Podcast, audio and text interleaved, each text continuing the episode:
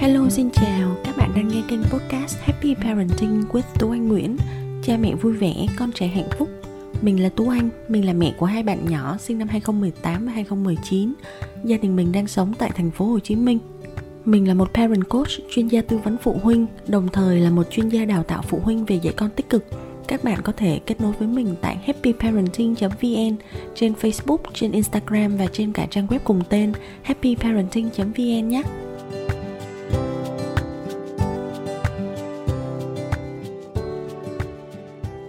Hôm nay mình sẽ có một chia sẻ về những nỗi sợ của các em bé nhỏ, đặc biệt là các em bé trong độ tuổi từ 2 đến 4 tuổi.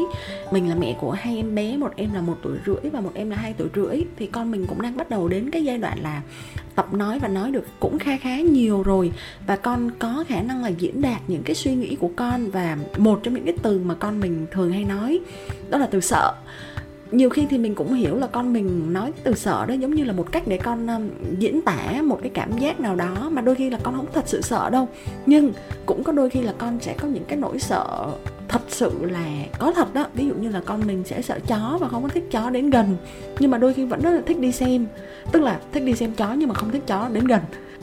đó thật sự là một cái nỗi sợ trong cái cuộc sống thường ngày của con. Và cái việc mà con sợ sợ cái này, sợ cái kia, con có thể là sợ chó, sợ mèo, sợ một vài cái con vật nào đó, hoặc là con sợ bóng tối này, con sợ quái vật, con sợ ma quỷ, hoặc là con sợ đi học chẳng hạn, sợ ờ, thầy cô, sợ ông kẻ và đôi khi cũng sẽ có những, em bé là có những cái nỗi sợ rất là căng thẳng cực độ.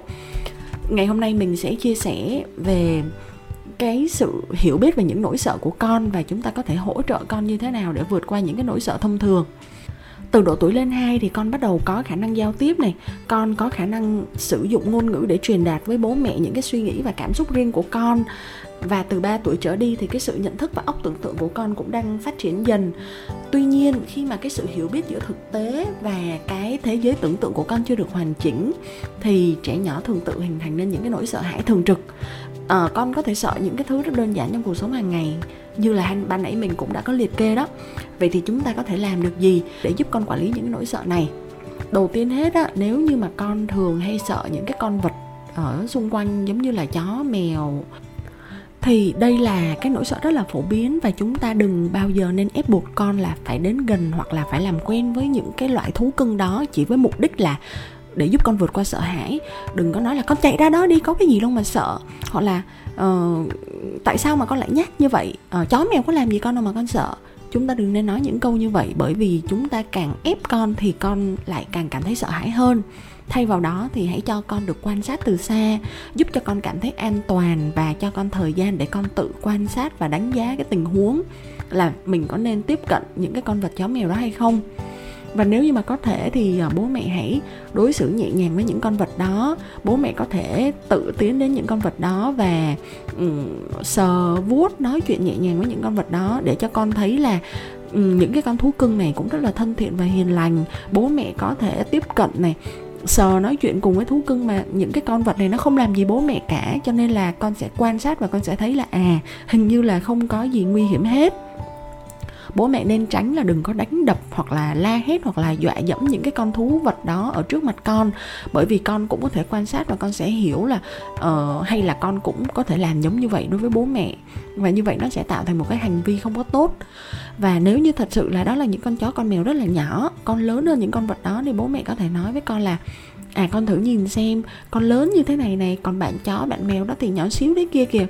nếu như mà các bạn nhỏ như vậy các bạn nhìn con to thế này thì chắc các bạn sợ con lắm đó chứ. Uh, mình đừng có nên là sợ các bạn ngược lại. Mình chỉ nói nhẹ nhàng như vậy thôi và cứ cho con thời gian quan sát. Và khi nào mà con cảm thấy là con muốn tiếp cận hoặc là đến gần hơn những con vật đó thì chúng ta có thể cùng đi với con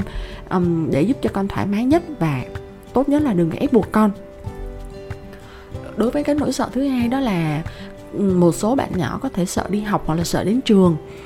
thì nếu như con thường tỏ ra phản kháng cái việc đi học á, và con không hợp tác trên quãng đường từ nhà đi đến trường, ở đây mình muốn nói là từ quãng đường là khi con rời nhà và đến trước khi mà con đến trường nha. Bởi vì sẽ có khá là nhiều các bạn là con sẽ chỉ mè nheo trên cái quãng đường đó thôi. Nhưng sau đó khi mà con đến trường rồi và con vào lớp với thầy, với cô rồi, thì con lại vui vẻ hợp tác với bạn và cô.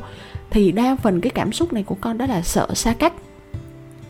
nếu như mà con sợ xa cách, tức là con chỉ tỏ vẻ phản kháng cái quãng đường từ nhà đến trường, thì bố mẹ hãy luôn cho con cảm nhận được cái sự quan tâm trìu mến và ấm áp của bố mẹ.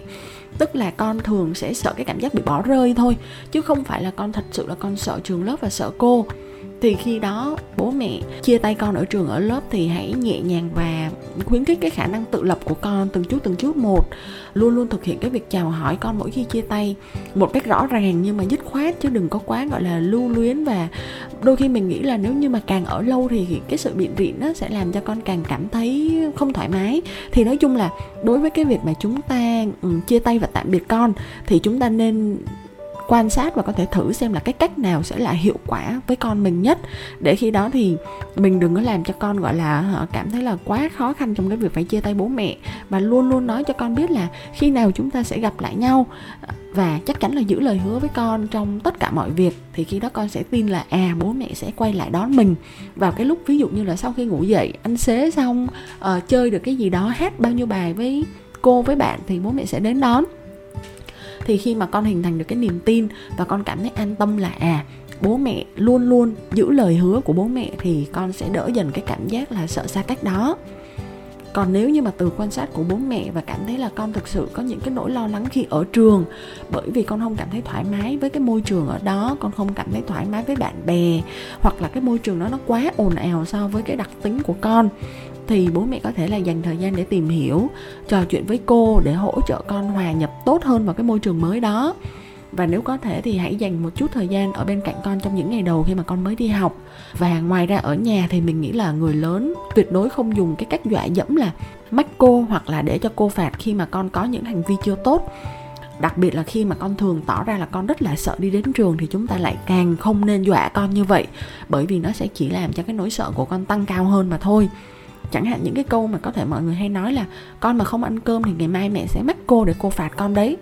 Mà con đã, trước đó con đã thật sự là sợ trường rồi. Thì nếu chúng ta dọa con như vậy thì con sẽ chỉ càng sợ thêm cái việc đi đến trường mà thôi. Chứ đôi khi nó cũng sẽ không có giải quyết được cái việc là con sẽ ăn cơm ngoan hơn cho những ngày sau đâu. Mà đôi khi cũng có thể con sẽ ăn cơm ngoan hơn nhưng mà con lại càng phản kháng cái việc đi đến trường hơn. Thì mình cũng không biết là việc này thật sự nó có tác dụng hay không đến với cái nỗi sợ thứ ba của con đó là con có thể sợ ma quỷ này, sợ bóng tối này, sợ ông kệ sợ ngáo ộp. Những cái nỗi sợ rất là không có thật. Thì chúng ta nên hạn chế cho con tiếp xúc với những cái chương trình tivi những cái phim ảnh hoặc những cái câu chuyện mà có thể gây cho con những cái nỗi sợ hãi. Cho đến khi mà con có khả năng là hiểu biết và phân biệt được những cái nhân vật hư cấu và đáng sợ đó là không có thật ngoài đời. Bởi vì trong cái giai đoạn mà 2 đến 3 tuổi thì có thể con cái nhận thức của con đang phát triển và con chưa thật sự phân biệt được là cái gì thật và cái gì không. Nhiều khi con xem quá nhiều những cái hình ảnh sợ hãi đó và con có thể nghĩ là nó ở khắp nơi cho nên là con rất là dễ uh, tự tạo dựng nên cho mình những cái nỗi sợ không có thật. Và nếu như mà con sợ bóng tối, sợ ma, sợ quỷ gì ở trong phòng ngủ thì hãy cùng con làm một cái trò chơi đó là đi săn tìm quái vật ở trong phòng bố mẹ cùng chơi cái trò đó với con để cho con thấy là à không có gì đáng sợ đang ẩn nấp ở trong này cả. Nếu như mà con quá sợ bóng tối thì chúng ta có thể bật một cái đèn ngủ nhỏ ở bên cạnh chờ con ngủ say rồi chúng ta mới đi ra khỏi phòng. Hoặc có thể là làm cho con những cái vũ khí để chống lại quái vật hay là ma quỷ, giống như là gấu bông sẽ bảo vệ, sẽ ngủ cùng với con ở bên cạnh con. Hoặc là làm một cái hũ nước thần để trong phòng để làm cho quái vật bỏ chạy hoặc là làm một cái bình xịt. Chúng ta có thể lấy một cái bình xịt nước nhỏ nhỏ xong đưa cho con. Đây là bình xịt để làm cho ma tránh xa ra. Ma sẽ không đến gần con khi mà xịt ra. Thì với những cái phụ kiện nhỏ nhỏ như vậy sẽ làm cho con cảm thấy là ở con được bảo vệ và con sẽ giảm dần cái nỗi sợ hãi đó đi. Và cuối cùng nghiêm trọng nhất đó là cái chứng ám ảnh sợ hãi hay tiếng anh có cái từ gọi là phobia cái trường hợp này nó sẽ xảy ra khi là cái nỗi sợ của con trở nên quá nặng nề, căng thẳng và gây hoảng loạn cho con, làm cho con thật sự mất kiểm soát trong một khoảng thời gian dài và nó ảnh hưởng nghiêm trọng đến cái sinh hoạt hàng ngày. Việc học tập của con cũng bị ảnh hưởng và không có cách gì bố mẹ có thể làm cho cái nỗi sợ này thuyên giảm. Thì khi đó, chúng ta có thể cân nhắc để đưa con đi khám và xem con có bị mắc cái chứng ám ảnh sợ hãi, phobia hay không. Một số trường hợp thì có thể là có nguyên nhân trực tiếp đến từ những vấn đề từ gia đình. Chẳng hạn như là trải qua những cái sự kiện nào đó làm cho con bị sang chấn tâm lý và con có thể cần phải được tư vấn và chữa trị về mặt tâm lý. Một số trường hợp khác thì phobia có thể tự hết khi mà con lớn dần lên theo thời gian mà không cần phải chữa trị vì vậy, bố mẹ hãy tinh ý để nhận biết những cái cảm xúc của con này bố mẹ hãy cố gắng là đủ nhạy cảm để có thể hỗ trợ con phát triển những cái khả năng để con tự điều tiết cảm xúc, tạo cho con một cái môi trường sống và sinh hoạt để giúp cho con luôn cảm thấy an tâm và an toàn thì dần dần mình tin là khi mà trí tuệ cảm xúc EQ của con tăng cao thì con sẽ trở nên tự tin hơn và những nỗi sợ hãi sẽ được giảm dần. Cảm ơn các bạn đã nghe tập podcast này. Hẹn gặp lại mọi người trong tập sau nhé. Bye bye.